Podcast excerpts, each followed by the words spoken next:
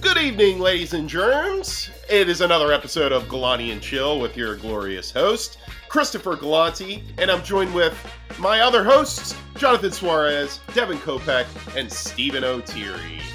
Let's get watching. Ugh. Ugh. Ugh.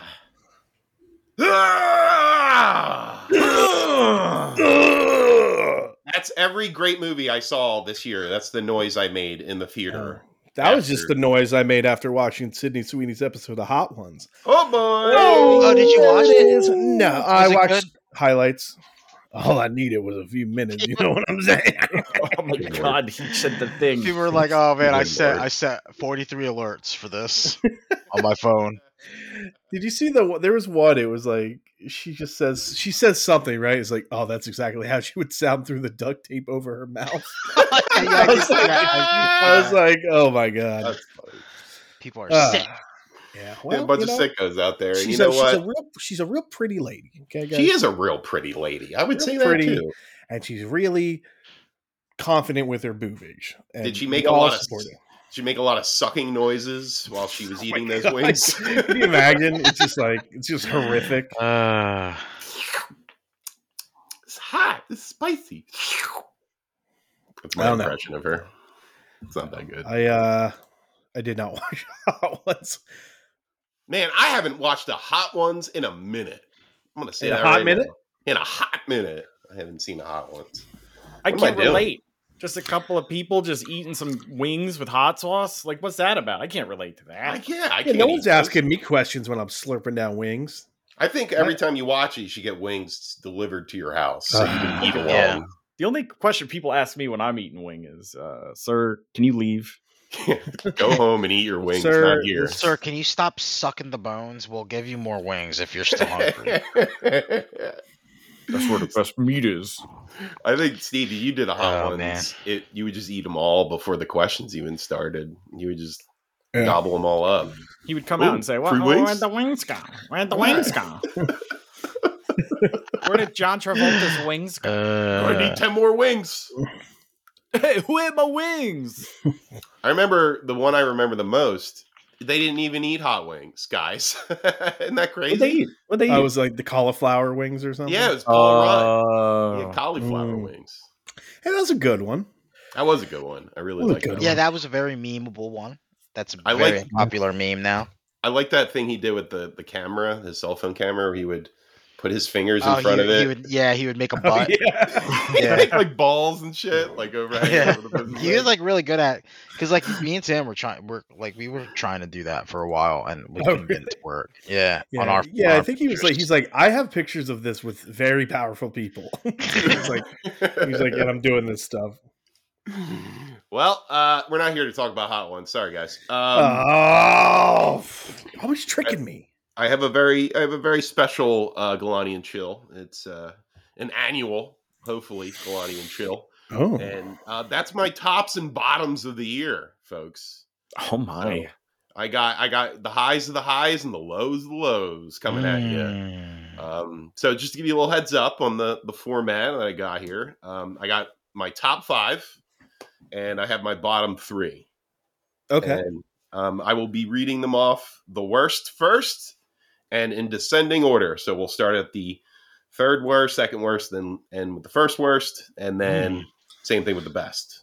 On with the very best will be the end. So Cool. uh, pretty fair. But before we get to that, uh, is there uh, any uh, film or television related business that we need to settle before we move on?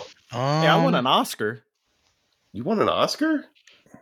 Oh, I want an Oscar. I'm sorry. Oh, oh, you want an Oscar? Well, I they're want an just giving- Oscar. They're just giving them out nowadays. I don't see why you can't get one. yeah, I think you could just literally order one online. Yeah. Pass it over. Get get like one of Woody Allen's that they made him return because he's a creep. Hey, you're too creepy. Give us the statue back. That's a list. Like that's probably a list I could look up. You know, I'm gonna eBay Oscar statues. Yeah, you see how much Yeah. they run for because I'm because you, eBay. You could get like the date they have like the the technical Oscars and I'm sure those guys saw them because they don't make any money.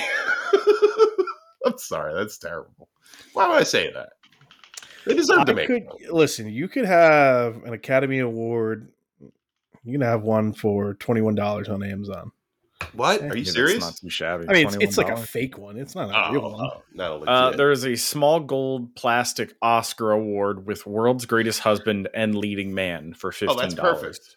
That's perfect for you. Wait, is oh man, hold on. I am down. I've gone down a list already. Um, you know what, Steve? I'm I'm just gonna post this.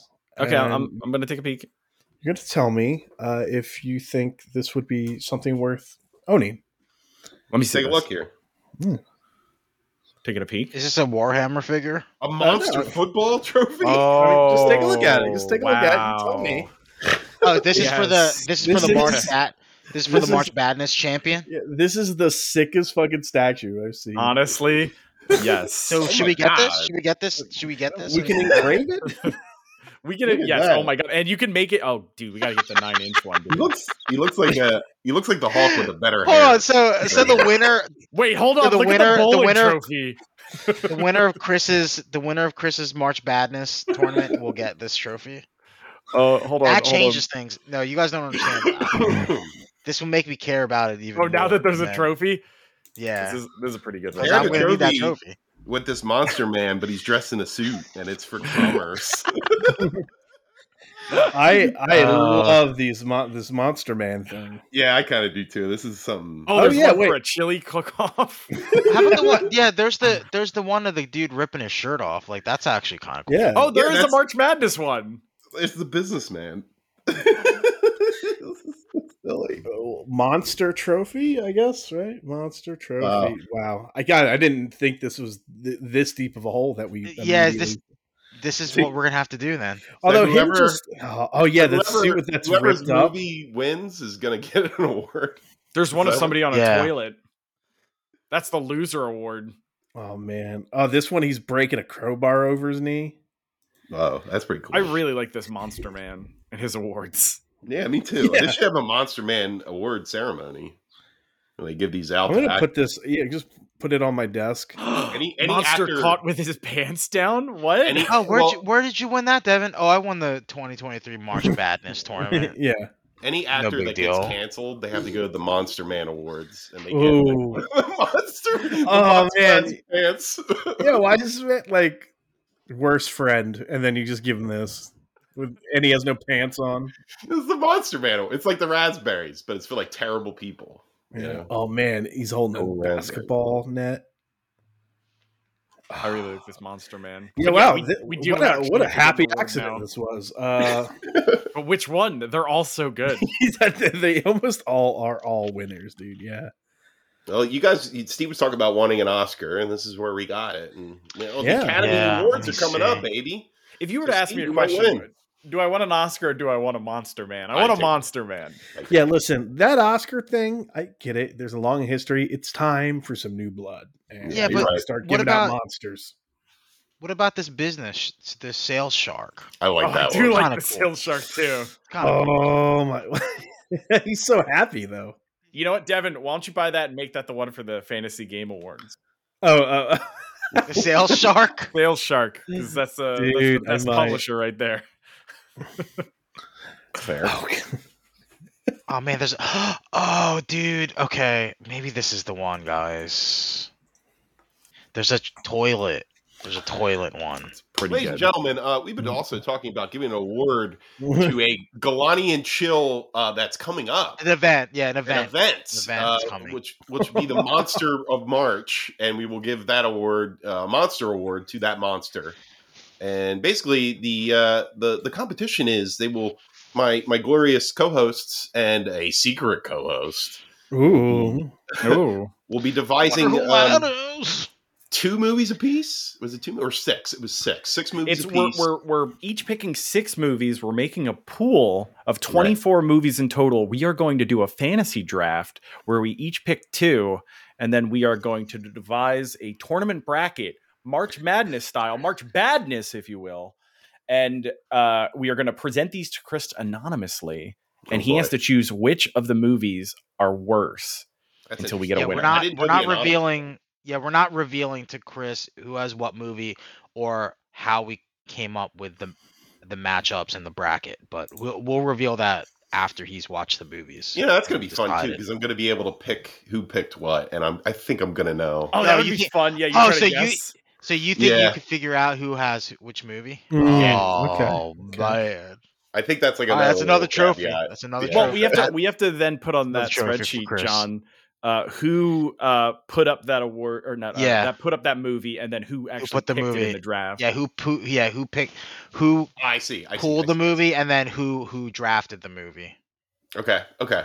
So Okay. Chris, uh, so Chris, your guess would be who put the movie in the pool. Yeah. not- Who pulled it? I who think drafted them. Yeah, that's more that's more relevant because that really Yeah. that's the person. That's the because that's not. Yeah, the strategy is like, oh, Tim picked a really good one that I think Chris will think is a really bad movie. So I'm gonna. Tim's- It's my turn to draft. I want. I want to pick that movie for my team. Oh, we just revealed it's Tim, but um. Oh, they, don't know, they don't know what Tim Timothy Chalamet. it could be Timothy Chalamet. It's a good point. Could be. Could be. But uh, Timothy Chalamet is just going to pick Joe Dirt six times, so I know that already ahead of time. He's just gonna pick Armie Hammer every time and make out with him every time too. I'm down with that. So I, I, that's my award. I want to make out with Armie Hammer. What? That's He's going to try to bite my lips That's me. off. Don't bite my lips, Armie. I need 'em. Armie. Stop it. All right. Well, if uh, we're gonna just jump right into it, I guess. Right? Let's let's get into it. Let's do the Galanti and chill right now. And Yeah. Like, like I said, I have my my bottom three first, and in descending order. And All right, oh man. because I'm I'm uh, legitimately curious about this. Sure. bottom three are these? Would you say these are just like objectively really bad movies, or like these are movies that like pissed you off the most? Um, you know, I think this whole list is subjective to a point. Okay. I think it is movies that have really just sat with me Yeah. the wrong way.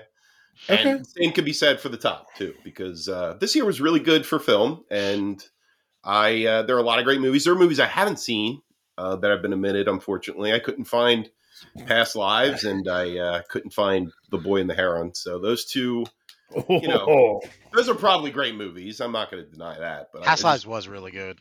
yeah, I, It's really I I'm gonna see them eventually. Yeah. but uh, they're just not on this list right now. So, um, but yeah, Devin, I, I'd say that the worst is probably more personal than the best, yeah, if that helps. At all. yeah. So somebody's like, Chris, what about the so and so movie? It's like whatever, dude.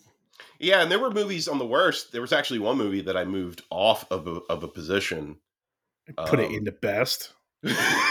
Whatever. it's on the, it's it. the fourth worst movie I've seen this year, Oh, which is probably even worse if you Oh, think about man. it. And that's The Flash, by the way. That was my fourth worst. okay. I actually bumped Oh, that I thought down. that movie was good. But weren't people saying it was Uh, good? No, that movie's not good. Stephen Oh, King loved it. Yeah, the director of Maximum Overdrive thought it was good. Great, okay. this guy, he knows his movie shit. I, I like how that's what he's known as when you disagree with him. Not like world renowned famous writer. Oh, Yeah. oh, the guy who made Maximum Overdrive on a That is coke kind of a fun thing about Stephen King is it's like depending on like how much you agree with him, you can choose worse things he's done. Let's just say that he has a very mixed bag when it comes to anything, and I choose my I choose my Stephen King shit uh, selectively. And not Sure, sure. Um, but yeah, I I no, The Flash is an awful movie. It's it's absolutely horrendous, but it did not make my my my top three. Um, and and you know, I find that the three, the third position for the worst and the fifth position for the best were the really they're the hardest ones.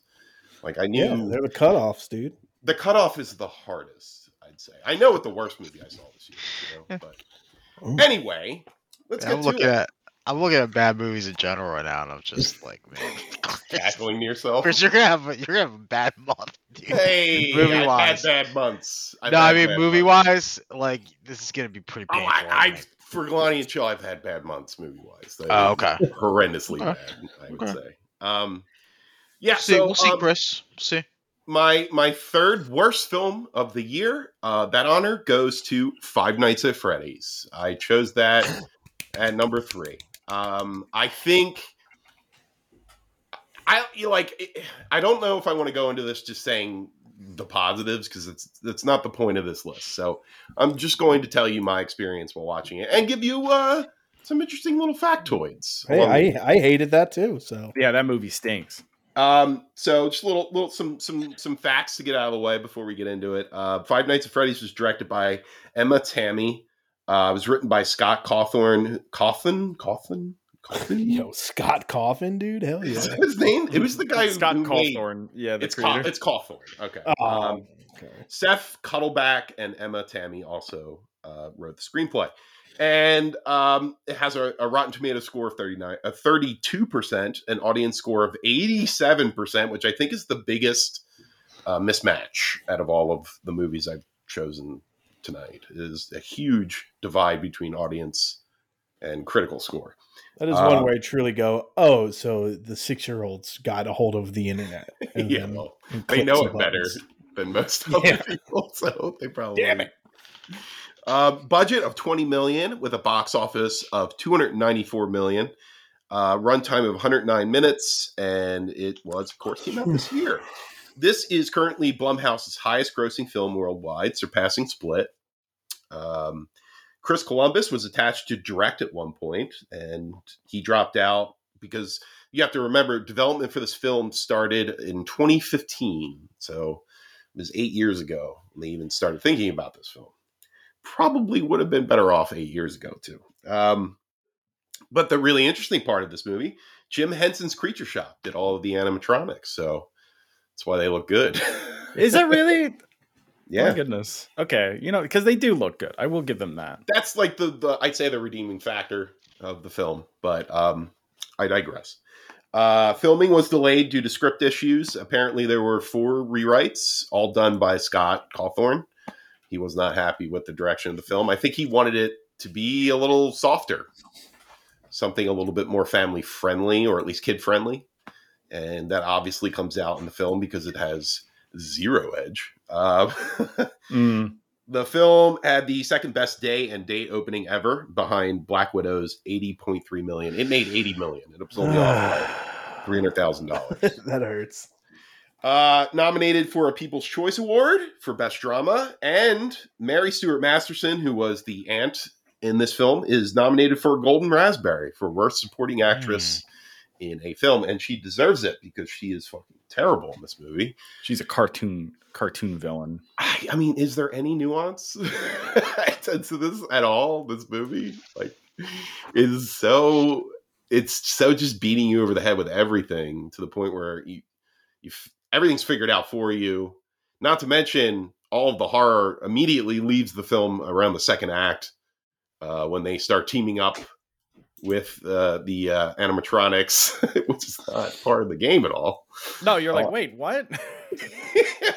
I think, uh, Devin, you said you stopped watching this, and I think I know the scene in particular where you stopped. If Yeah. I may take a guess, was it the uh, first scene with the main character's sister meeting the animatronics and dancing? Uh, no, it was no, uh, it No. was after that.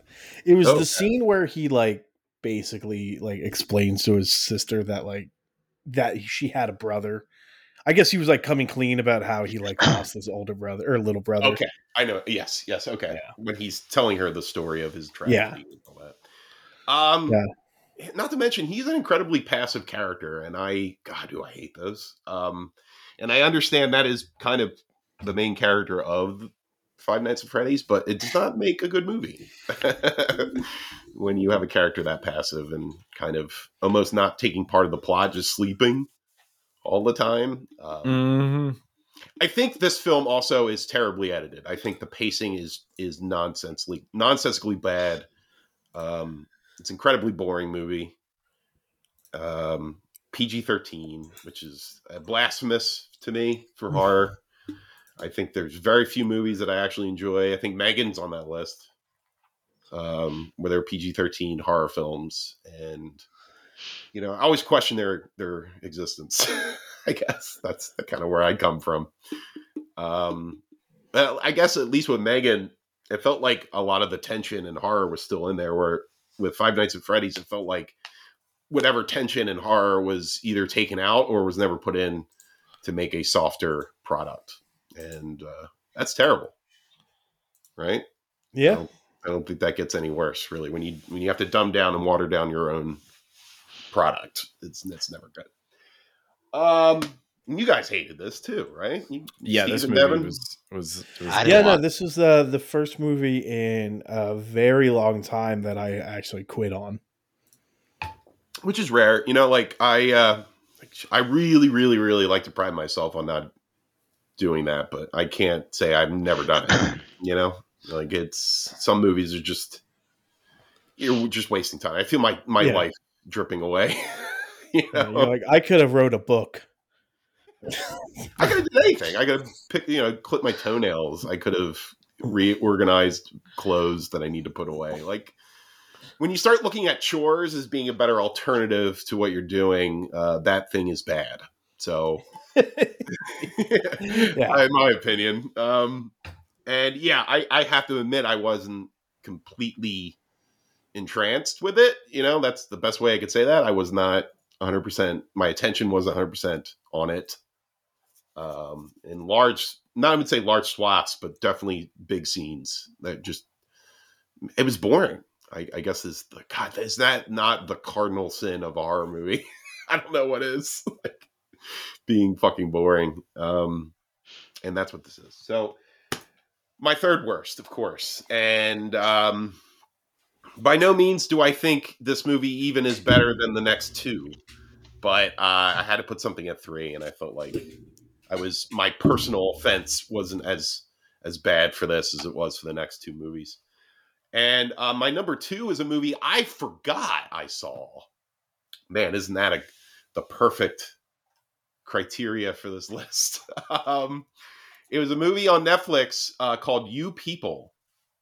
I don't know if you guys are familiar with this at all or remember it. Oh, did I? I don't. Did I see this? Let's see. See, the thing is, guys, you have to remember. I don't. I oh don't no, I didn't see this. I just heard about it. I don't seek the, these movies out. Like I, I usually don't. Like it's very rare.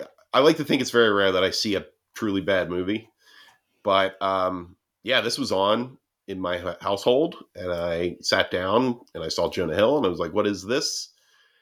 And it, if it isn't the laziest, uh, just poorly written romantic comedy that I've seen in a long time, and just to give you an idea, the general plot is a uh, is a Jewish man who falls in love with a uh, almost like a Black Panther character, where uh, her parents were in the uh, Black nationalists group, and he goes to meet them for the first time, being in a relationship with her, and it's such a strange uh, place for comedy because I feel like everything they're talking about is some hot but- button issue that gets boiled down to a terrible joke.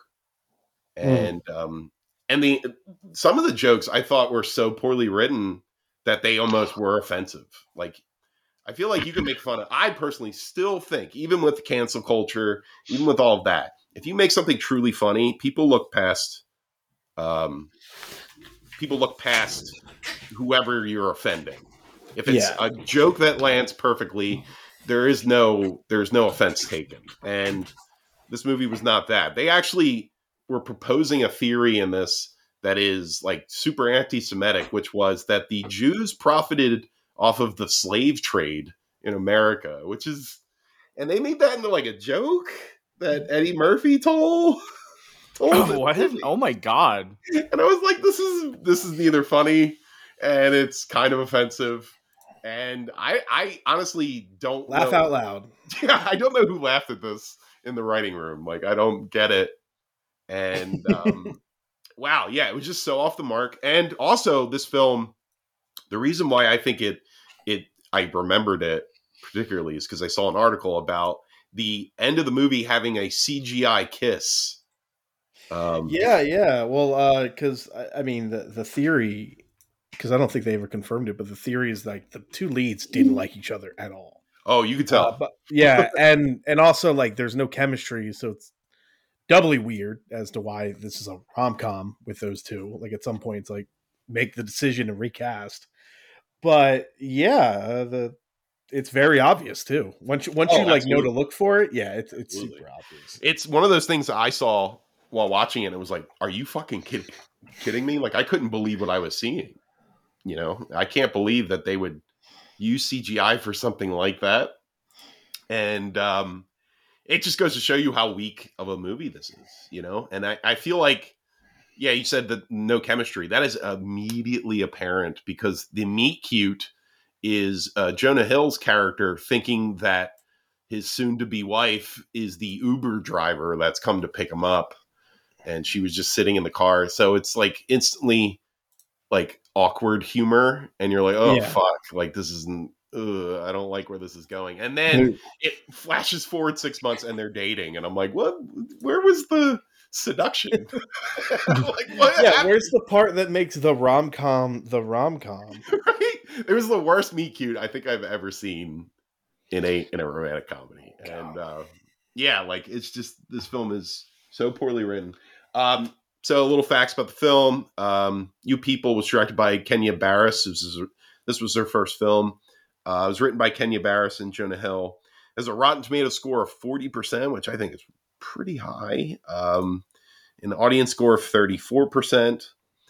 And uh, yeah, it's just it apparently generated 92.4 million views on Netflix, which is a lot. Um, so a lot of people did watch this, but man, um, as you can tell, there's a there are two Netflix movies on this list. So not, they don't have a good track record um, for making anything that's good, really. For at least for for film wise, uh, TV is a different story. But yeah, so you people is my second on the list. Um, don't watch it. That simple. And then my number one worst film of 2023, and of course that goes to Rebel Moon, uh, Part One: A Child of Fire. Um, Oh, I forgot about that one already. Yeah, Devin really liked that movie, Chris. I'm gonna tell you something. I love that movie. I think what really came down to it. Now, listen, I know Five Nights at Freddy's is probably going to get a sequel. I'm not under any illusion that it won't. But this movie, not only is it getting a sequel, it's getting two director's cuts that nobody asked for. And it's the exact opposite thing this film needs. It doesn't need more, it needs less. like the director's cut should be shorter, in my opinion, to make it better. But how are they going to fit all those characters in, Chris? Uh, they don't, they delete them. They Your response is they just cut out half the cast. well, yes. Cut out Charlie. be- Hun- Charlie Hunnam's character has to go. He's fucking terrible. I, Yeah, well, yeah, yeah. he is uh, probably the worst actor I've seen all year. In any, Yeah, he's very bad in this. it's it's impressive too because I don't like I don't think he's a great actor, but like I don't necessarily think he's terrible. And uh, this movie is like a eye opening for that because this guy's terrible. The worst Scottish accent I've ever heard in my entire life. Scottish. I, I mean, I don't like. I think even he admits that his accent's fucked Mm-hmm. because of all the years doing that Sons of Anarchy. He's like, I really just don't.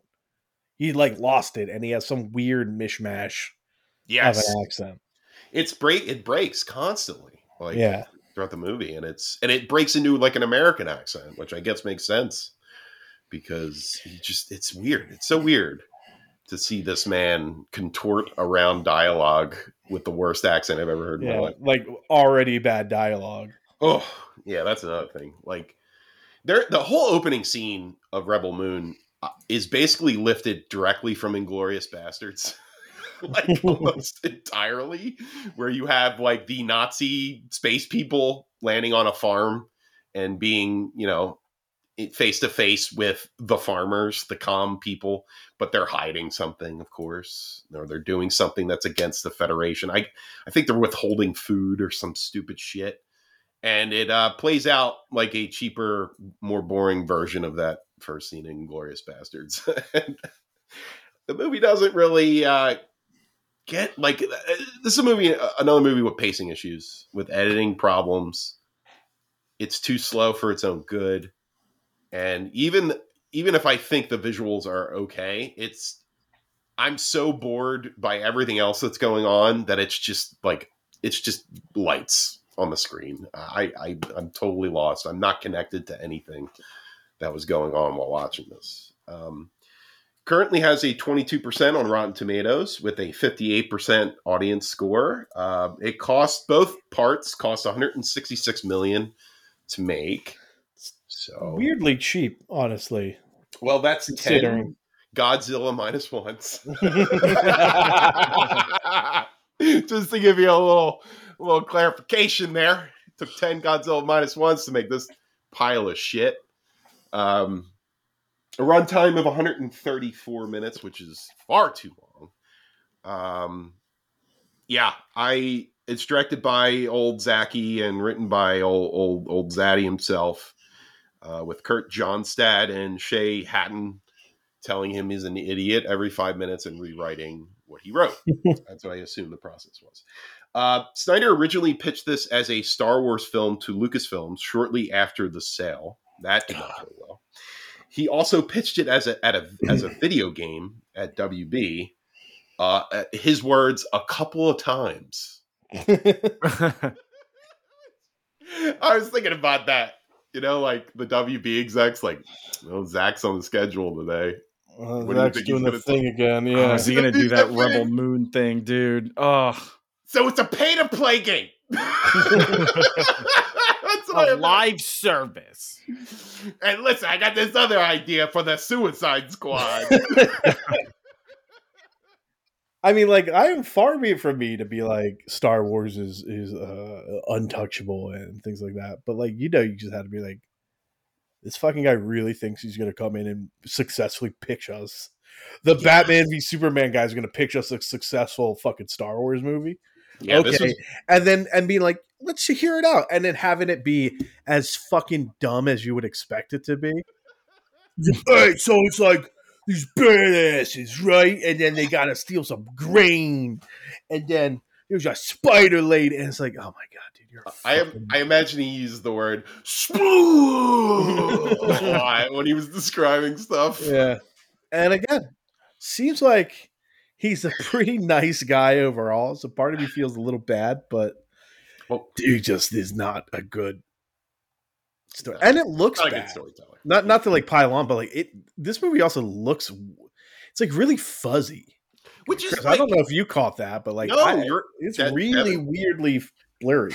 I think it's it's really um it's really chintzy CGI personally, and I think um I think it's strange too because I I usually think that Zack Snyder can make a movie that looks good. Like that's Yeah, yeah, that's redeeming that's the one thing. Yeah, and in this it's just yeah it's like a it's it's it's it's visual vomit you know? Like it's it's it's disgusting. Um this is his worst movie hands down too. Like i don't i don't think there's I, i'm not a big justice league fan but this and or batman v superman or man of steel but this is beyond all of that in quality it's so bad um yeah don't watch it don't watch it. just fucking don't, dude. Just don't even fucking. Yeah, bother. just wait for the director's cut. It'll be fine. That's the good one. well, I got all my bottoms out, so now I'm on my tops. Okay. And um, I have five of these, and I'm going to start at number five for the best films of 2023. And clarify, then- this is the one that's barely better than the Flash, right, Chris? this, I'll tell you what what is my six, but Okay. um, this was hard. I chose I chose Oppenheimer for my number Okay. five. Um, Number five. Okay. My number five. I I think uh, my number six was Barbie. My number six was Barbie, and it, it was um, Okay. it was fluctuating between the two, to be honest. But I uh, I actually rewatched Oppenheimer recently. Oh yeah, you had a, whole- a whole half a day to kill. I had a whole half a day to kill, and um, yeah, there's something about that story, the way it's written. It's really unique. Like it's told both from the beginning and the end at the same time, simultaneously, and then it ends in the middle. Uh, it's just really neat. It's a cool way to tell a story. It's not necessarily a story that I'm so interested in and seeing on it as a film, but like I guess all this movie I respect technically more than anything. You know, like I I respect the way technically it was written. I respect the acting. I really respect the cinematography. I love the soundtrack. Like I'm still listening to that. Um, it's weird. The soundtrack is like it goes from being really like light with like this violin, real light violin, and then it just turns into like a horror movie. Hmm. Yeah, it's got this weird dichotomy, which I, I really liked, and it kind of showed you Oppenheimer's like personality and his his outlook. Like originally, he was optimistic and thinking he was doing the right thing, and then as the movie progresses, it, it just gets worse and worse. And there's like this other thing I noticed too. Like, I think it's the the biggest drop in confidence in a character I've ever seen as quickly as it happened in Oppenheimer. Because like it goes from him detonating the bomb, the test bomb, and everybody's like ecstatic to him them dropping the bomb and then him meeting Truman and he's just the lowest point after meeting Truman. like Yeah. absolute like he goes from the highest high to the lowest low within like five minutes of screen time um and that's really neat that's really neat and very intentional and well done. Um yeah and there's like other shit that i was picking up on like so he was being bugged by this by the uh i think it was the fbi at the time and there was a lamp in his superior's office and if you watch it long enough i noticed the lamp changed. Like it was a different lamp. Mhm. And then they talked about in the movie how they were bugging the lamps in his office so they could hear what he was talking about. Right. and i was like holy shit that is incredible detail that they put in that movie. I was i was not expecting that at all. Um yeah i i just think it's it's a really well made movie and it's probably going to win an academy award. I'll be honest with you guys. Like i like i have my top favorites but i don't know if they're really academy award winning films in in in the strictest rules and the past of the academy you know um so this was directed by Christopher Nolan and written by Christopher Nolan. Um, currently has a 93% on Rotten Tomatoes with an audience score of 91%. Um, it cost 100 million to make and the box office was 956 million uh, as far as right now and there might be a re-release so this could hit a billion. I Has think. Nolan won an an Oscar before? I don't no? think so. I don't think he did. Uh, not for best director or best film. I think. Oh, you know what? Did he win for? um He didn't win That for. a movie? Yeah. What the fuck? Oh God, what is Dunkirk? that called? Dunkirk. Yeah, thanks. Dunkirk. I don't think he did. Tenet. Tenet won the Lifetime Achievement Award for Best Movie Ever Made, right? I don't think so. the movie that saved cinema. I Tenet. disagree. I disagree. Uh, saved cinema in its in its dire in the most dire time. I'll tell you what. This uh, Barbenheimer in general really kind of uplifted Yeah, he was nominated a, a few times, but he's never won an Academy Award. I think this is his year. I really do, Yeah. if I'm honest. Um, so yeah, nine, uh, almost a billion. Uh, it was based off a book called American Prometheus, which uh, both this film had Sam Mendes and Oliver Stone attached at some point. Which man, I would not want to see an Oliver Stone version. I am not an Oliver Stone fan, so uh, I would not be happy with that one one bit. Um, so apparently, I was reading about the production of this film. So Christopher Nolan was figuring out scheduling, pre-production. He was figuring out the actors he needed, the uh, the practical effects, how much they would cost, and he told uh, his producers that this film is going to cost way more than 100 million to make. And they were like, "Well, you're only getting this, so you you got to figure it out." And he literally uh, streamlined the production to the point where he went from 57 days to 45 days. So he went under schedule, and he spent less, apparently less than 100 million, and he went under under under budget at the same time. Um, that is very rare for American movies in general. Um, they usually are it's the opposite. You know, it's over And he still decided to shoot it in film. I know. Even though it probably would have been cheap, way cheaper to shoot it digitally. I think He's like, you no, know. we can't. I think he knew better, and he that's him. That's who he is. I understand. Yeah. That some, that approach. some, yeah, some directors, that's a huge priority for them. But you you think about it, like he sacrificed something else to make sure it was shot on film. You know, that's the way I look at it Mm. because he knew how important that was. And you know, honestly, the proof's in the pudding. The movie's gorgeous, so yeah. I get Sure. it. Um, and uh, yeah, I, I feel like um, this if he wins an Academy Award for a movie that's under budget and under schedule, he's just gonna everybody's gonna be throwing offers at him nonstop. Like I don't More so than they normally do. because, Yeah, dude. You know, Everybody will be coming to Christopher Nolan. I will say, like, I mean, again, I, I think I've been historically kind of tough on Nolan personally. Uh, but it's could he's like, dude's done the work, man. Like, He sure did. He sure did. like this could be also. It's just like, yeah, it's time. It's time to give this guy his due. If you want to look at it from that side too. I think most of these awards are political in nature, and Yeah. that's usually how they think. Like he deserves it at this point, and he does. I think um, he's a really he's an outstanding director, and I really, um, yeah, I'm just happy this movie got made, and it's it was as good as it was. Um, due to Nolan's strained relationship with WB, the film was shopped around to various production companies, but excluded Paramount due to the new CEO's endorsement of increased streaming service releases. It ended up being produced by Universal, which is pretty rare. Uh, Universal was like almost bankrupt, and this movie really helped them a lot. Um, yeah, it was like a billion dollar film for them, so they're they're happy. Um, both uh, Robert Downey Jr., Emily Blunt, and Matt Damon all took pay cuts to be in the movie. They were really, really ha- gung ho about about being in this film. And uh, so Cillian Murphy said that the shooting schedule was insane. The pace was so fast. I think he said something like they were shooting five to ten pages a day, which is a substantial amount. That's a lot. That is That's a lot, dude. Barely any pee breaks. no pee. He doesn't pee on set. Apparently, No. No So sitting, no peeing. no Yeah, sitting, no, no, he pees. peeing. Uh, he says he he pees twice a day. He goes to the bathroom twice a day. He says. what the Robert Downey? Jr. was like, "You're a fucking psycho." Psycho. I agree. Yeah, he's he's not pooping. I think he stopped pooping. I think he figured out something. He figured I just it out. I just absorb it. Fine.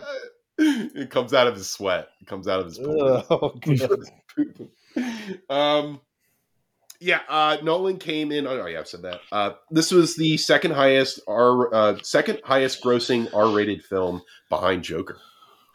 This is this was huge. So um it set records. Huge. made a lot of money. It's probably going to win an academy award. Big time film. I really liked it and i i think it's perfectly placed where i put it at number five. Let's move on to number four number four is a movie uh, we just recently watched in black and white and that's uh, godzilla minus one i have that at my my number four uh, we all actually took a little trip to the theater to see this together Field trip. Yeah. Little Mhm. field trip For and science. Steve, Steve you're the first the first time you've seen it what did you think buddy Holy smackaronis, man. That's this something, right? movie was something, something. This is a spectacle. This is a must see in theaters. Holy smokes. Yeah, man, I, I knew I had to see this. in the- I watched the shittiest cam of this, and I was like, I gotta, Man, I gotta see this that sucks theaters. yeah I i'm actually like, I'm offended. Yeah, I'm offended that you like watched it that way. I was excited, and you bit. guys were, were really, uh, uh, you know, revving it up, and I was like, all right, I gotta, I gotta see what this hubbub is. And you know, to be honest, like the quality of the quality, the quality of the cam. Listen, I know there's some big Godzilla scenes and there's some big spectacle in it, but a lot of this movie is very personal. It's very much about characters trying to survive, and all that was fine. Like I, I watched it, and I, I got like the characters, and I felt for them, and I, I really, I cared about them, even watching it on a shitty cam. So that's just a testament to the writing Mm. right? And how how incredible these characters were. Um, yeah, it's just it's something. It's a it's a hell of a. It's like almost like a phenomenon at this point. Um, I mean, it was the highest grossing. It is the highest grossing Godzilla film ever made. It beat out Shin Godzilla, and um, yeah, it's totally deserves every honorific that it can receive. I mean, it got nominated for Academy Award for Best Visual Effects, and that's purely based on the fact I think that the movie cost ten fucking million dollars to make, which blows my goddamn mind. It's crazy, man. Uh, The number keeps getting lower too. The more That's a reports sneeze. that come out. that is a sneeze in Hollywood. it's unbelievable, unbelievable that anybody could make something like this for ten million nowadays. I, I just, and it's it's to me it's such a testament to how incredibly crafty artistic art artistic people can be and um I, you know i was reading about this and i did some interesting research that you guys might be interested in um just get through some of the facts here uh godzilla minus one rotten tomato score of 98% i think it's the highest rotten tomato score of all the films that i am reviewing tonight with an audience score of 98%, which I think is also the They highest got, audience. they got it right this time. Like the critics and the the critics and the users came I think together for this one. Yeah, like you, the proof's in the pudding, as I keep saying. It's you watch the movie, you know it's great. It's not, it's not even a question. Um, a hundred million dollars at the box office for a ten million dollar movie is, you know, it's a thousand, almost a thousand percent profit. It's fucking amazing, and um, yeah, it's just again a testament to this film being such almost a surprise. You know, let's be honest. Like I, for me at least, I'm not a huge Godzilla fan. I watched a Godzilla film five years ago and I really liked it. And then I kind of forgot about it and that was fine. And I don't watch the American ones. I'm not interested in any of those. Um, and Yeah, this I- is just a good movie. It's It's just, just a a good movie in general. solid good movie i mean i i don't want to say that you could replace godzilla with a lot of other things but you probably could in this scenario and it would still have that same Replace him with a tornado. yeah Replace him with a, a hurricane zombies, hurricane, a me- zombies meteor. maybe You Where they sh- they sink that hurricane into the bay. Yeah. I think I the think- fact that I think think the fact that it is Godzilla is actually pretty pretty cool. That i agree i think it adds it's it's layer to it. that it's the big dude. but I, I think the the drama and the character stuff works so well that it could be just about anything and it, it would still Yeah. function as a great film and um yeah I, I feel like yeah some of the things i've learned about this so uh, it's directed by uh, takashi yamazaki am i pronouncing that right uh, it's close enough takashi Nailed yamazaki it. Nailed it. uh, Takashi Yama, Yamazaki also wrote it. Um, so after the release of his film The Great War of Archimedes, Yamazaki was appointed to make a Godzilla film. He spent three years writing the script, taking influence from Godzilla 1954, Jaws, Hayao Miyazaki's films, and Shin Godzilla. Those were his his draw to for for the story. Um, Yamazaki previously depicted Godzilla in a 2021 amusement park ride at Seibuen Amusement Park in Kyoto, Japan. That's pretty cool. I gotta go on that ride. I want to go on that fucking ride, man.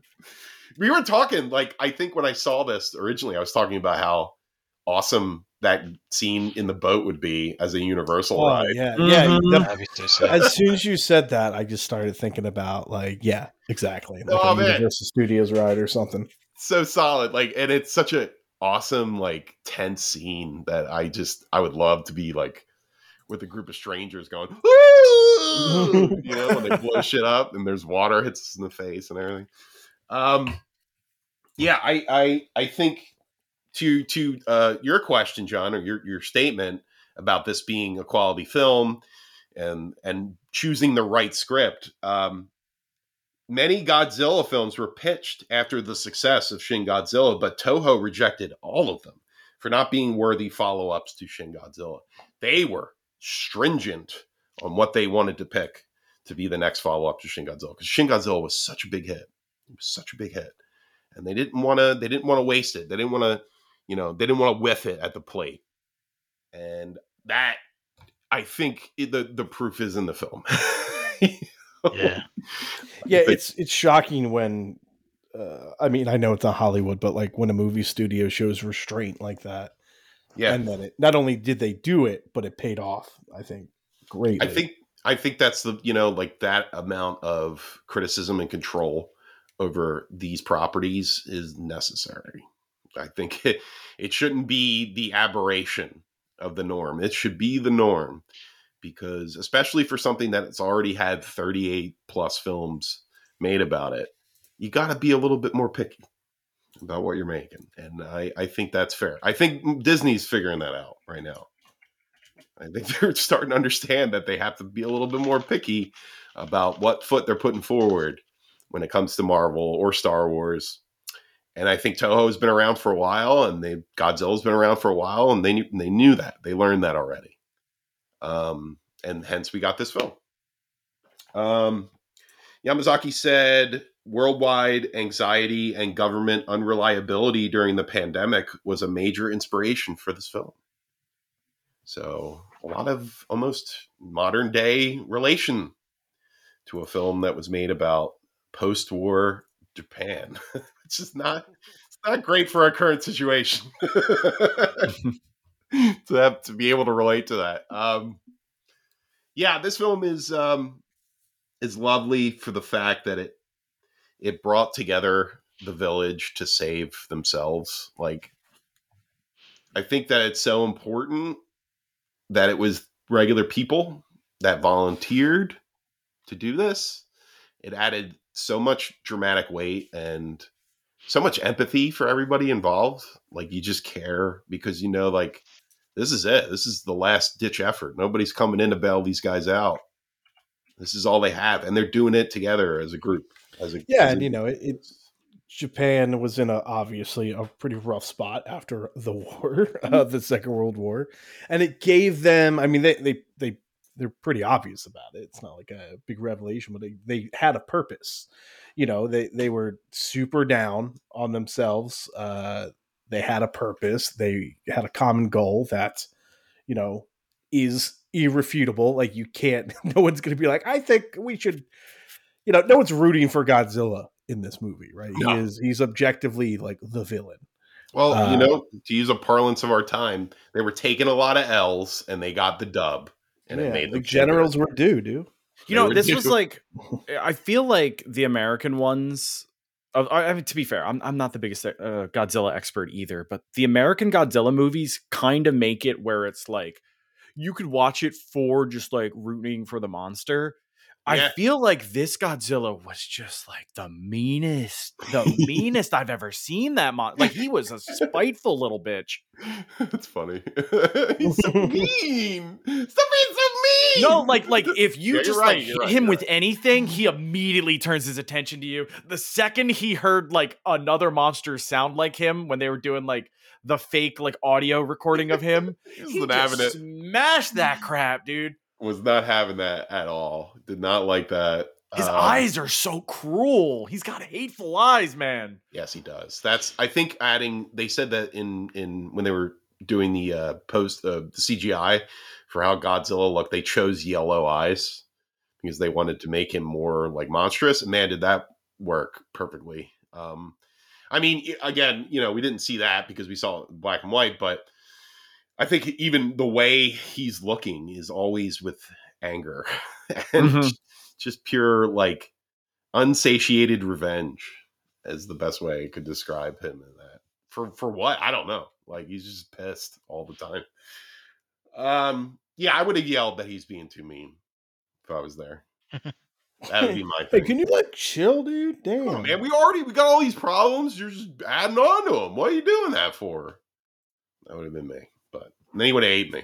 That's cool. It's cool. It's yeah, fine. you know what? Uh, I, I I will say I don't think we got because generally he's like too big, right? But Yeah. you know, I feel like, I mean, John, you might know more than any of us here at this point, but like, I don't think I've ever seen Godzilla actually chew on anybody, like a human. like a person. He didn't Yeah. actually chew anybody. no, he the kind of movie, though. bit and threw, He but bit like, and then threw him. Yeah, one's I ever don't think fallen he in has- Godzilla's mouth, you know? Yeah, but I'm I gonna don't, I don't think he has a taste for human flesh. That's the thing. He just likes to. He's just mad. the the biting and the and the throwing were added so much to it. I love that. so Mhm. Oh yeah, yeah, Yeah. definitely. I think it's almost worse than just eating them because you like see the body just like See the ragdoll. body just flail and fly away, Something to land that. somewhere. Oh, what got you, T Rex? No, Godzilla. Oh, No, I mean no, it, it's it's weird because it's almost like it makes him like less of an animal and more of like a conduit for hatred against humanity. Like Yeah. he just Mm-hmm. he just hate he just hates humans. And you And, know. I I think he said Do you blame him? Can you No, blame him, Chris? No, I don't blame him at all. He's right. He's right, Diana. Um, I mean, in this one, we didn't really do anything to him. are you fucking kidding? We nuked his fucking house. He was in the water. He was hanging out there in Wow. Bikini Atoll. Bikini Atoll, man. Just want to hang out with his friend SpongeBob. he gets nuked. And then when King Ghidorah comes, he's they're gonna ask him for help, and he's gonna be like, "Well, the humans bully me, so He's Fuck like. I'll Why? think about it. Fuck you guys. how That cool? How cool is that atomic breath though? Oh, Like, I don't my know Oh, if, dude, if it's it's so ever had a cool. mush, like, cause like it gets quiet like a nuclear blast, and then like it's got a mushroom cloud. It's like Yeah. shock crazy. wave and everything, and it's like it's like Ah. it's like a tidal wave where it pulls back too, comes back. It out. means something, you know. He's not just fucking spitting drool everywhere. Like, Also, It's like when his, little tail spikes like jump, jut out, and then Ah. like, yeah, dude. sink in. Man, That's that's that's pretty bad. It's gonna make Yeah. the Mecha Godzilla minus one design pretty easy to replicate. I think. I think You they're know, gonna be able to nail it. you know all this Jaws talk. I was actually thinking the main character in this movie kind of reminds me a little of Quint. You know, from Jaws. Like he's got survivor's guilt. He's Mm. hunting this thing as an as an answer to that. You know, Yeah, it's like a catalyst Yeah. for his trauma. there's yeah, one hundred definitely percent. like, Jaws Jaws, inspiration. Totally. And, and you got Mhm. like the the the scientist in, in as Richard Drey, you know, the Richard Dreyfuss type who's developing the plan to catch him, and then you get the the guy who kind of runs the boat is like the Schneider, you know, the the sheriff. I love that scene when they're presenting the plan. Like that's like one of my favorite so scenes in the movie. I I I I, I hit you with my elbow. I was like, this is this is my favorite scene coming up. This I is the love- best. Yeah. I, I love, the little wooden Godzilla. The Oh, little wooden that. Godzilla they use. the little model Everything. lovely and i love in movies where they they do the plan they figure it out they figure what what's the going to be the plot moving forward here on how to stop this thing and uh, to me i always like those scenes because it brings the characters that are usually like the freaks Yeah, you bu- yeah, and you buy in. Like it- gets the audience to kind of buy in on like the rest of the movie. yeah Because yeah. like, how are you gonna watch him fucking like mushroom cloud out of his fucking mouth and kill everybody, thirty thousand people in seconds? Like, how do you buy into a plan that's gonna take him out? Even though it's you know kind of unlikely and it didn't really work out that but you know that particular way. the you know? script does a great job of setting up uh dr of noda you know like he's somebody who who knows what he's doing in the beginning he's like maybe if we put the bomb in the mouth and shoot it you know Yeah. like that was his his choice and he's always making these really strategic interesting choices that that usually end up with them saving them and then at the end he delivers the plan and you're like i trust this guy. I trust him. He's made good decisions thus far. This Just sounds right. I liked his I liked his Oppenheimer uh plan better than Oppenheimer's plan. Oppenheimer. All right, But you're saying I bought into his plan more. You're saying developing a weapon that could have blown up the world was that a good plan? Uh, yeah. Well, I'd be on team. Yeah, I'd be on Team Doc if that's the case. you Oppenheimer's know? a real asshole. Let's be honest. Uh, all right. All right. So that's uh, Godzilla minus one, my number four, and that moves us on to my number three of the year, and that is Spider-Man Across the Spider-Verse coming in. My number three. This was Um, number one for like a good like six months, I think, for everybody. easy, easy, easy for me. I uh, a lot of the good, the better films that came out this year all came out towards the end, you know, and Yeah. uh, Yeah, I was kind of playing catch up for a lot of them. But like this one always was like, "Mm, is it going to be better than this? Like I, every movie I walk into, I was thinking about Across the Spider Verse in some way, um, because it is a masterpiece. That's why I think, um, as far as like animated film, American animated film, it is uh, the pinnacle of everything that we've done. You know, Pixar and DreamWorks and Illumination and all this stuff. I feel like it was just leading us to this, and I'm not against it. Like I, I think it's perfect, and it's crazy for me too because I'm not even that big of a Spider-Man fan. Like that's the craziest thing about all this. Like it's just I cannot look away. well, that's not this. Spider Man. That's It's Miles not. Morales. It's Miles. You're damn right. And uh, I rewatched this somewhat recently, and I thought I was going to ignore it. Like I thought I was going to just sit on my phone and be like, "Oh, remember that." Nope. Put my phone down, just glued to the TV the whole time. Um, it's just consistently beautiful.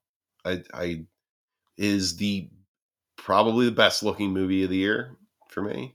Um, and it's just um, it introduces so many characters that are amazing in this movie that I just are instantly memorable and interesting that I feel like even people that aren't associated or interested in Spider-Man would feel the same way watching this. Um, yeah, it's it's it's a feat. It's a feat of accomplishment.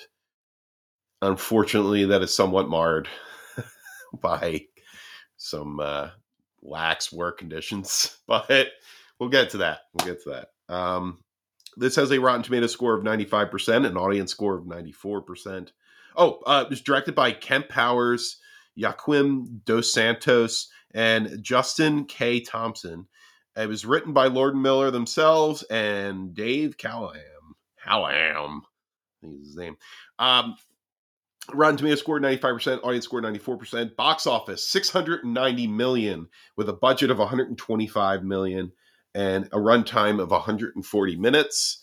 Um, this was the third highest grossing film of the year domestically, uh, the highest grossing Sony film of the year, and the sixth highest grossing film of the year. So, big time accolades for how much money it made and how many people saw it, and enjoyed it.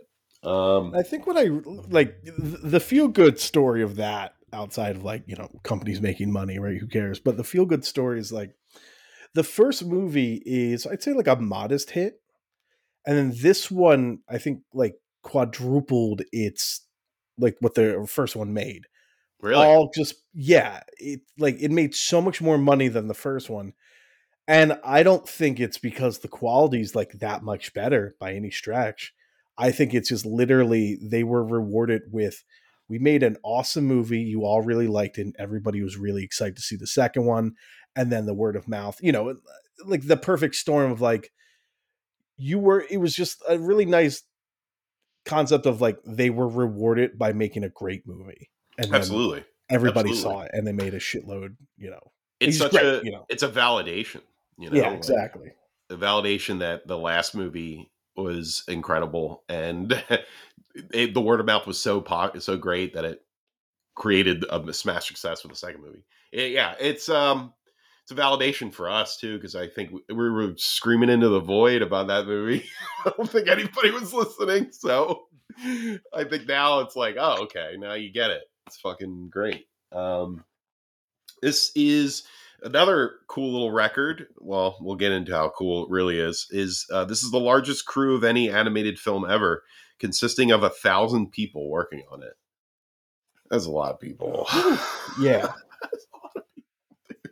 damn Um, yeah, poor working conditions, unfortunately, uh, stem from last minute decisions made by Phil Lord, causing extensive overtime and at least 100 lead animators quitting all at once. Uh, well, you got 900 more, right? I'm kidding. I'm kidding. This is terrible. Nobody should be overworked. I get it. I understand. And um, it seems as though a lot of it came from the producing end of it, which is pretty common, unfortunately. Um, but the product is impeccable. So that's it's a tough position to be in, you know. I get the work was hard and grueling and people were taken advantage of, but the end product is a gorgeous movie. I can't deny that. As much as I dislike how it was made. Um, cool thing, cool thing I bring up. Spider Gwen's mood ring watercolor animation was inspired by a scene in Cinderella, in which her emotional reaction caused the colors in the bra- background to change. Um, yeah, pretty cool little little classic Disney relation there. Um, That scene's Ye- so cool. Every every Spider Gwen scene is beautiful. so good looking, man. It's like- awesome, yeah. it's every frame of painting, you know, in this Mhm. movie. I think you could pause any frame and it's just, just oh, it's Moonbonton. This looks amazing. like, oh, it's the future. It's like somewhat unfinished and it has that Spider-Man 2999 comic book feel to it. Like all the uh, the visual indicators for a lot of different Spider-Man stories were in this and it all just coalesced into a kaleidoscopic masterpiece. and I really loved it. And it's probably not going to win an Academy Award, unfortunately. What Spider Man? Yeah, I think it's going to The Boy in the Heron. Personally, that's where I would Really? put money. Yeah, partially because of the controversy, but I think also because of it being a Spider-Man movie. Yeah. You know, it's kind of it's got two marks Do against studio do Studio Ghibli movies usually just win? Are they Yeah. like it. they Usually, usually just win every time one of them comes out? like Princess Mononoke won, Spirited Away won, if I remember correctly. Um, What about the, like the last couple, like Ponyo? Did that win? don't think that one. No, because at that point, like Pixar was like really becoming like Some people didn't. I mean, because some people didn't like Boy in the Hair. Like just like yeah, they're, they're some, wrong. You know, they're wrong. But yeah. I mean, listen, it's Miyazaki. I, I, the guy's got a lot of, uh, he's got a lot of trust from me. I know he usually makes a great movie, and I, I just haven't been able to see it. That it might have been on my list. I don't know, um, but it is probably a great movie. This movie cost thirty million dollars more than um than Godzilla minus one. So just just want to throw that out there. What Spider Man? No, uh, Boy in the Heron. Oh, really? Oh, how much? Spider Man probably cost like five hundred million to make, right? Spider Man was 125 million, which Oh, is kind of wow. low, in my opinion, for a thousand people working on it. Right? yeah, but they didn't have to pay any big names or any real. That's true. That's true. you know. That's a good point. Very good point. It's all production costs, I guess. Um, okay, so that moves us to um, my second favorite film of the year of 2023. That's The Holdovers. Um, talk about this one a lot uh, on the podcast. Uh, it was it's a bittersweet story about the ugliest, weirdest smelling man who's a curmudgeon and tries to do his job as a teacher at least once in his life, you know, and make this kid's Christmas a little bit better, even though he's stuck at this old stinky boarding school with nobody except him, the stinky teacher, and a poor mother who lost her son. A cater, uh, the the chef of the school, the lunch lady. Um, yeah, it's just such an interesting group of people all together for Christmas, and it's a movie that Alexander Payne has been like pretty pissed off that people think is cozy. And I, I, dude, you gotta, you gotta understand. Sometimes these things are out of your control as a director. This film is very cozy. it's very. Wait, wait. The director's mad at his own movie. He's mad at the perception of it. He's mad that people are looking at it being like, "Oh, this cozy, nice, warm Oh. film," which it is. It is. I mean, whether he likes it or not, that's it is. But I think what he's getting really upset about is kind of missing out on all the sadness and darkness that is in this film, which is apparent, very much apparently there. Uh, I didn't miss out on that, but uh, it's still the way it's shot and the locations that they chose. They're very inviting, and it's very it's a Christmas movie. Like there's some things that are just inherently in there, whether you like it or not. They're going to be in your film. Um, but it is bittersweet, and uh, it is sad film, and it it's some serious tragedy, you know. And I think it's on sort of on a, a, a sadder end of planes, trains, and automobiles. Like that's how I would describe this movie, where it's it's it's it, it- very funny, and Paul Giamatti is so fucking good in this movie. This is his best role ever, best role ever, hands down. I don't know how they did that lazy eye, Devin. They're not saying it. Nobody's saying anything. Which and, and they kept switching, dude. No, they didn't switch. They didn't switch. They did too. so I, I tell you, look it up. Dude, watch it again. They switched in like every other scene. I don't think that's true. I think it was Dude. always the same side. it's always it's always on the left. It's always the left You hand think that? So, And it's it's weird, you know, because it's like almost incredibly apparent in some scenes and incredibly not in others. So. you know why it's not apparent? Because it's on the other eye. even see the movie. What do you? I did too. I did Oh, too. you did? it. Yeah, Oh, I yeah. had I no loved idea. it. I had no idea. I had no idea. Yeah. Um, yeah, it's a really great movie, and uh, yeah, let's get into some of the facts. I don't have much about it, but um, it's directed by Alexander Payne. It's written by David Hemingway, Hemingson. Hemming's son. Uh, has a Rotten Tomatoes score. I was going to say Hemingway. Rotten Tomatoes score of 97%, audience score of 91%, a runtime of 133 minutes, and a budget of 31.2 million. Um, Dominic Sessa, who plays the kid, um, his breakout role for him is from Egg Harbor Township, New Jersey, guys. Yeah, Jersey. Oh wow. He's a Mm. Jersey boy. So, and he's great in this. He's really good. Um, he's plays a teenager perfectly. I how else to It's a fun fact where he flubbed a scene, the scene where he sneaks out and makes a phone call. But Okay. he flubbed the scene because he didn't know how to work a rotary phone. Makes me feel old. Yeah. Makes me feel real old. Uh, he's Fuck. like, what? Um, yeah, there's uh, what was the one thing I noticed? Oh, he um, oh man, I completely blanked. I'm sorry, guys. I have no idea what I was gonna say. Well, Chris, while you wait, while that comes to you, I'm on the trivia section of IMDb. Okay. Alexander Payne came up with the idea on set to continually swap out the lazy eye on either side as well as No the shit. doors to show the character development of trying to see yourself in someone else's situation. Wow, you're right, Devin. I had no idea. There it is. I don't know. I mean, who knows how true it is? I Yeah, because they're I they're being real really tight-lipped about about how this was even done. Like nobody's saying anything. What if you just find out Paul Giamatti just has a fucking monster eye and we just never noticed it? He's like that. He's like that kid that played it. He just makes it happen whenever he wants. Oh yeah, wait, this he just holds his breath and blows into his thumb. You know that, eyeball right? pops out. Do you know that? Yeah, He what can like the um, it, Skarsgård? Yeah, yeah, he can make it like slide to the left. Ugh, so creepy, dude. That is creepy. That's really neat though.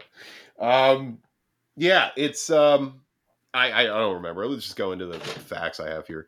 Uh, is a semi-autographic, uh, semi-autobiographical story based off the screenwriter's own experience at a boarding school, and Mr. Hunham specifically was based off of his uncle. All of these, the majority of the stories in this film, he said, were based off of family members, and that's really neat. Like when you can watch your own movie and be like, "Oh, that's my mother, it's my aunt, it's my uncle," and doing that. You know, It's cool. I remember when somebody did that to Tony Soprano, and he didn't appreciate it at all. He's a big dumb idiot though. um, it was influenced by a French film directed by Marcel Pignoy, Pignoy, Pignoy, Pignoy, titled Merlusse, which was also based on the screenwriter's time in a boarding school. It's, you know, a lovely film about a man's life, and it's completely original. It's not a book. It's not a uh, an IP of of any site, any type. It is an original screenplay written for film. That kind of gives it a lot of leeway for me too. I'm there's so many movies that came out this year that are just adaptations or you know biopics, sequels. Like it's this is something fresh and new, and uh, it's a great story. And go see it. It is lovely. You will you will laugh. You will cry. I did both. Um, anything with Da'Vine Joy Randolph uh, made me cry because uh, she has a scene where she's talking about her son who died in Vietnam, and she said, "You know, the last thing he told me was, "Hey, mom, they'll pay for my college when I get out, and I can go for free." And the way she says it, and her voice is cracking, and she also says that no, but no man in her family has lasted longer than twenty five Mm. it's just it just hits you right in the heart, man. And her her delivery and her the comedy in this movie, she is phenomenal. She's gonna win, right? She's, She's gonna win. gotta Oscar, win, right? She's gotta win. She has to win. that that is the weakest category this year. Is the weakest category. She's got to win that because like every like oh Emily Blunt's best actress, but um it was like uh Yeah, but it's like there's Jodie something like Foster from Nyad, which was a lame fucking movie. there's you know- something that there's something about like subtle acting performances is like there's something about those that I think just are is is better Yeah, than a like a grand performance, you know? Absolutely, John. I think she's incredibly genuine. You know, like Yeah, it's like yeah, a it's real believable. person. It's like it's like de- definitive acting. You know, Yeah, like yeah. that's what acting is. you've completely encompassed the character to the point where you feel like a real person. Like that is, I think, where the goal of acting. And she nailed it, man. She's so good in this movie. Um, yeah, just go see it. It's lovely. Um, I didn't know Devin. I didn't know you saw it. When did you see it? Um, oh man, sometime in December. Honestly, I think I caught it like right before the end of the year.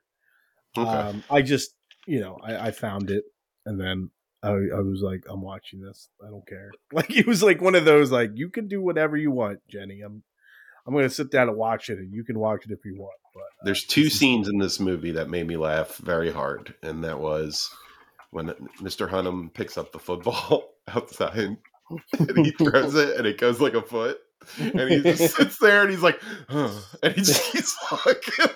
It's so like pitiful. And the other scene is when he's looking for him around the school, and it's that pan shot where they like zoom all the way out, and he's like, Oh, Daniel! he's like screaming outside. And so it's like visually very funny to me. Um, yeah, it's a great movie.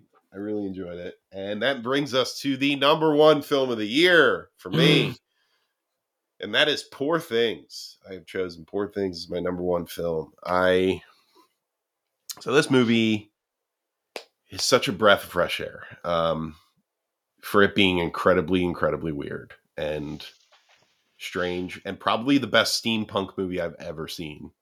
Like I, I, I don't think there's a better one. I still don't think I've seen like.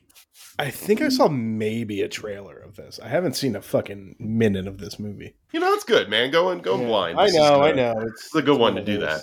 It's a good Yeah. one to do that too. Um, yeah, it's just I think this is the best looking non animated movie of the year too. Like Mm. this looks so unique and stylistic that it looks animated sometimes. Like I, it's and it's weird because like the settings and the costuming rarely it changes, but it only changes like in color because it's kind of her perspective on life. Like she just keeps moving from the same place to the same place, the same home. She doesn't really have a home.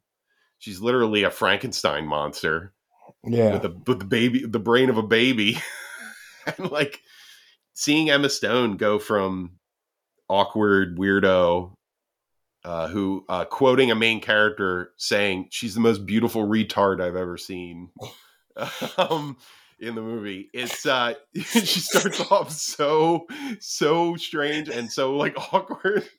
I just really like that you were like you had to specify him quoting a character I'm quoting because if you said that, and then just to be like, "What's Stephen John?" and me gonna be like, "Well, I didn't say it. It wasn't me. It was in the movie, and you know, it's fitting for the it's fitting for the time period. It's like the 1800s. Oh, They're using that term because that's Yeah, the sure. term they use for people that were mentally deficient or mentally ill or even How's, you know um, whatever. Yeah, I, I've heard I've heard so many good things about Emma Emma Stone in this. How's uh Ruffalo? Oh my He's the god, rough man. Ruffalo is the funniest person in the movie, hands down, because he plays like this suave idiot. I guess is the way I would describe him. Yeah, and he like immediately is like, "Come with me, get the fuck out of this weird house with that deformed man who's your, supposedly your father. Like, come, come with me. We'll go around the world. You know, I'll take you with me." And he's like totally out for himself, and he she is hot, and that's like the only reason that she's she's he's bringing her along, and Yeah. um, yeah, it just sort of like it starts to become where he, she starts to grow and become like a woman, and he's like, "You're a fucking witch." like he doesn't understand. There's a scene like his delivery of this one scene where he's like sitting in the cold outside in Paris. And he's ran out of money, and this dog comes up to him and starts smelling him, and he's like, "I will kick that dog to death!" like he just screams at the person. It's so funny. What? Okay. It's yeah, so no, it's is it is it out yet? Let me see. Eh, This is a know. big question. Um, let's. It's it's out. it's an incredible movie. You're gonna love it. Yeah. You're gonna laugh a lot because it's super funny. Like that's I think a big part of why I liked it so much. Um, and I kind of think personally, this might be a hot take. I think it does the naive woman trying to find her way better than Barbie does. Like I think that Okay. that motif is is better served in this film than it is in in Barbie. Like I feel like Emma Stone makes such a fucking evolution in her character that it's just it's so that's like one of the best things to watch really in the movie. Um, but I still think like outside of her performance, this movie is gorgeous. It's really well written. Um, apparently is a book I'm probably going to read at some point.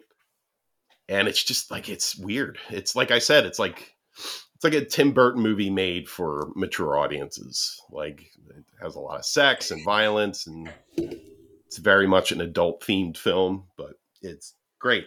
Um Tim Burton for adults. Yeah, kind of. Wow. Like Tim Burton, like he's not a great writer, but he's an amazing visual director. yeah, yeah, yeah. He's just a f- fantastic visuals, and he, they really capture that.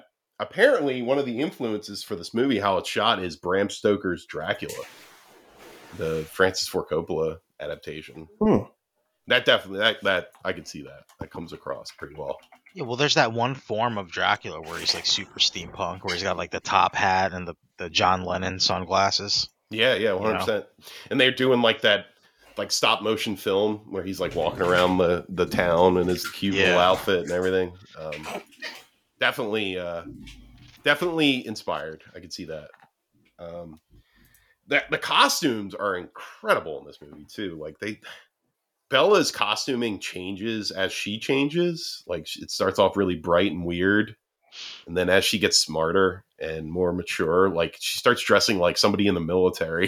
it's really weird, like darker colors and stuff. Um, yeah, everything is visually informed. Like all character decisions and changes, all like impact the visuals of the movie. And it, it does this cool thing I really like in that um, Lars von Trier does a lot, where he does like title screens for parts in the movie Mm. you know, like separate parts. It's like each place she goes to has its own little title screen, and those are fucking gorgeous. They look so cool. Um, I like the music too. It's really off-putting and weird, and totally fits the world perfectly. Um, yeah, it's fantastic movie. Uh, won the Golden Lion at the Venice Film Festival.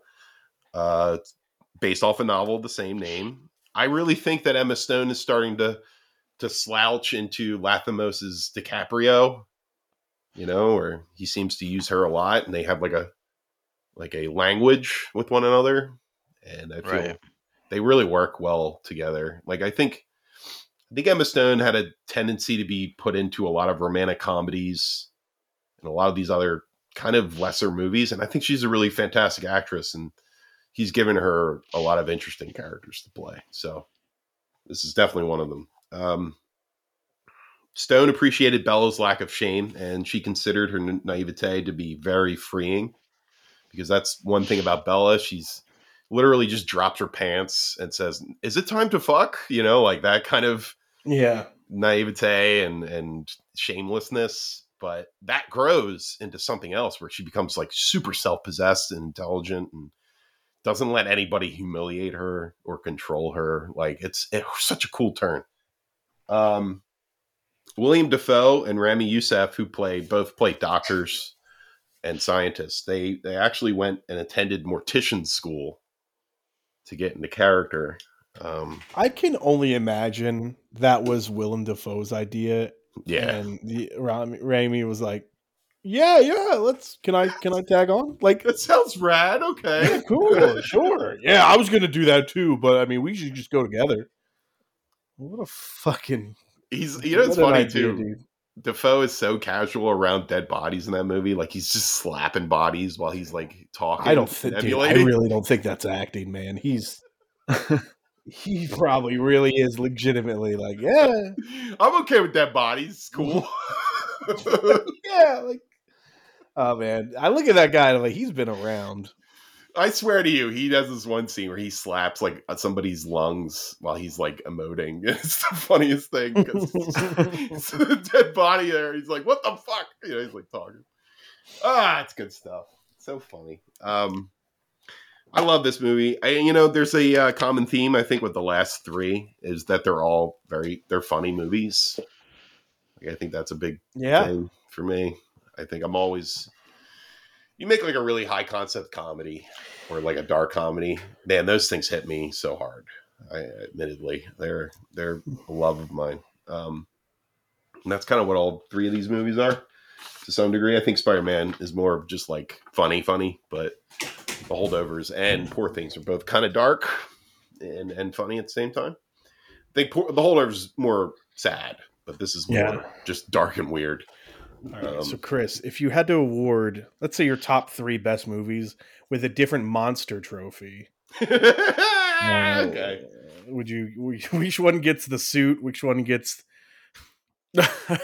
So the guy with his pants down, the monster who's pulling his Yeah. pants down, that's the Poor Things. I'm giving Okay, that's Poor because that's in honor of Emma Stone pulling her pants down constantly. okay, yeah. Um, holdover is, is that one in the suit with the the briefcase monster Okay. trophy. I give that to that one because you know it's formal boarding school. Across the Spider Verse, I give the football guy. You know, it's mm, athleticism, yeah. a- agileness. The football monster, I think, would be fitting. I think Lord Miller would love it. He'd eat it up. Like Yeah, fucking monster trophy. Oh, Fuck yeah! Sick, dude. I love Thanks, monsters. dude. Thanks. All right. I was looking for this one. Totally cool. Oh God. So that's it. That's my uh my tops and bottoms of the 2023. And um yeah, I uh I enjoyed most of these. Obviously didn't enjoy the bottom ones, but um all the top 5 were great. And that's it.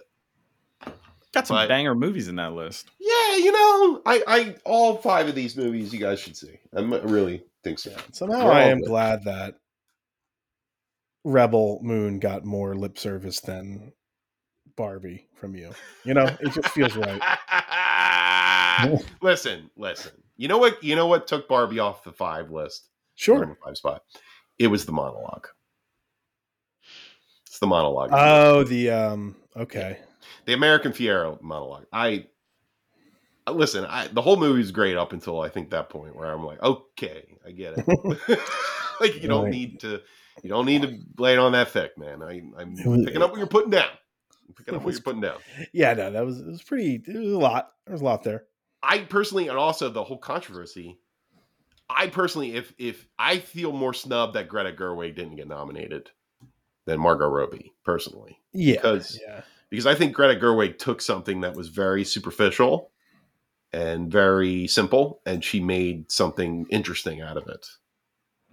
And whether that's screenplay or direction, she I think is the driving creative force. Of I wonder. If, I wonder if she's gonna win Best Adapted Screenplay as a result. honestly, that's I think that's totally fair for Barbie to win Yeah. that. I think to be able to take something that was so commercialized and so simple and make something deep or as deep as that was, that's that's a true technique. That's true Yeah. creative technique.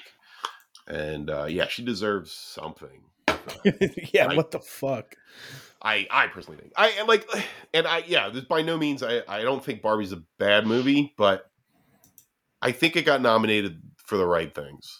I, I think it's fair. I think so. I, and Emma Stone's gonna win. Like if Margot Robbie would have got nominated, I, I think Emma Stone's got it. I think personally in the bag, so she would have lost anyway.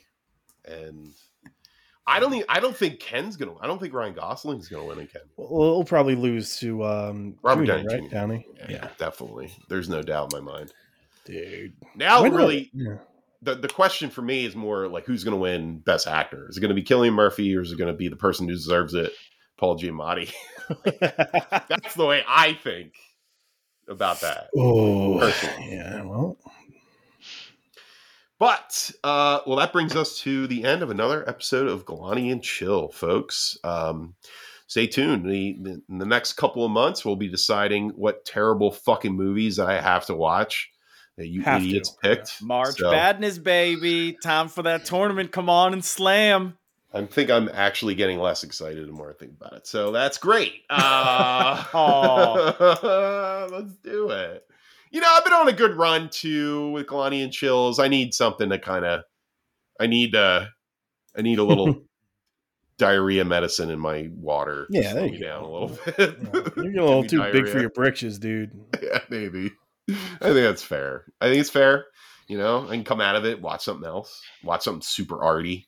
There, yeah, you're like, I'm, I'm done with this monsters crap. Maybe I'll do all the movies that that guy who made uh, Playtime, that French director. Oh, for a while. I really like classy, Playtime. classy. Did you ever see Playtime, Steve? I don't think I have. That's a great movie. It's on Criterion. Check it out. Really, really cool. It's in the collection? Let me see. It's in the collection, baby. So you can't go wrong. You know what else is in the collection? Escape What's from that? New York. Not Escape from LA. Not Escape from LA. they just added it. They added a bunch of post-apocalyptic movies like Mad Mm. Max, um, Escape from New York. Uh, they added Threads. You guys ever see Threads? Threads. You know what that is? No. It was a public service made film about what would happen if England got nuked, and it's like super realistic. And it was a public service like video. Yeah, one hundred percent. Like they, it was on BBC One, and it was like the horrors of the nuclear war, and it was like something that everybody. It was almost educational. That's the way they were pitching it. That's wild. It's a fucking horror movie. it's That's cool. terrifying. Um, I've only heard of it, and I actually watched it recently because it got on Criterion, and it is, woo, it's a harrowing, it's a harrowing watch, to say the least. Um, but yeah, okay, uh, that's it for Galanti and Chill tonight, folks. I wish you the best in your viewing experiences. Go check out the top fives, maybe check out the bottom threes too, just to know what bad is, and then. uh in case you needed the litmus test. everybody needs a little refresher every once in a while. So That's true. that. Um, so enjoy, uh, keep watching, and I'll see you soon. Good night, everybody. Bye bye.